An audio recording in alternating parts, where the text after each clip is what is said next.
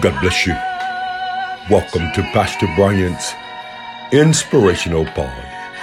The word of the Lord shares with us in Psalms 107, verses 5 and 6. Hungry and thirsty, their soul fainted in them. Then they cried unto the Lord in their trouble, and he delivered them out of all their distresses.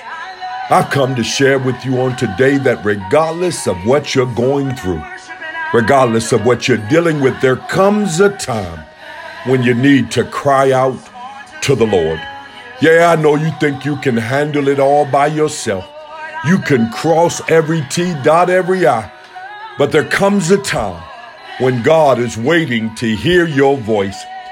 The word of the Lord shares with us that they were hungry and thirsty.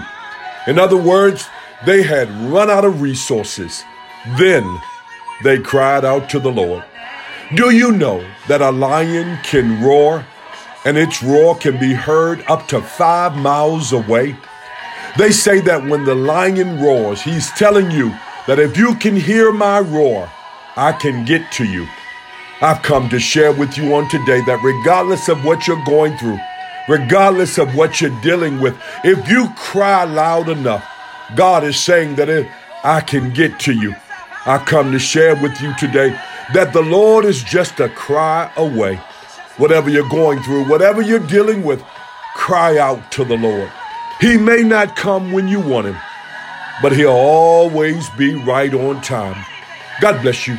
Until next time, I'm in his service.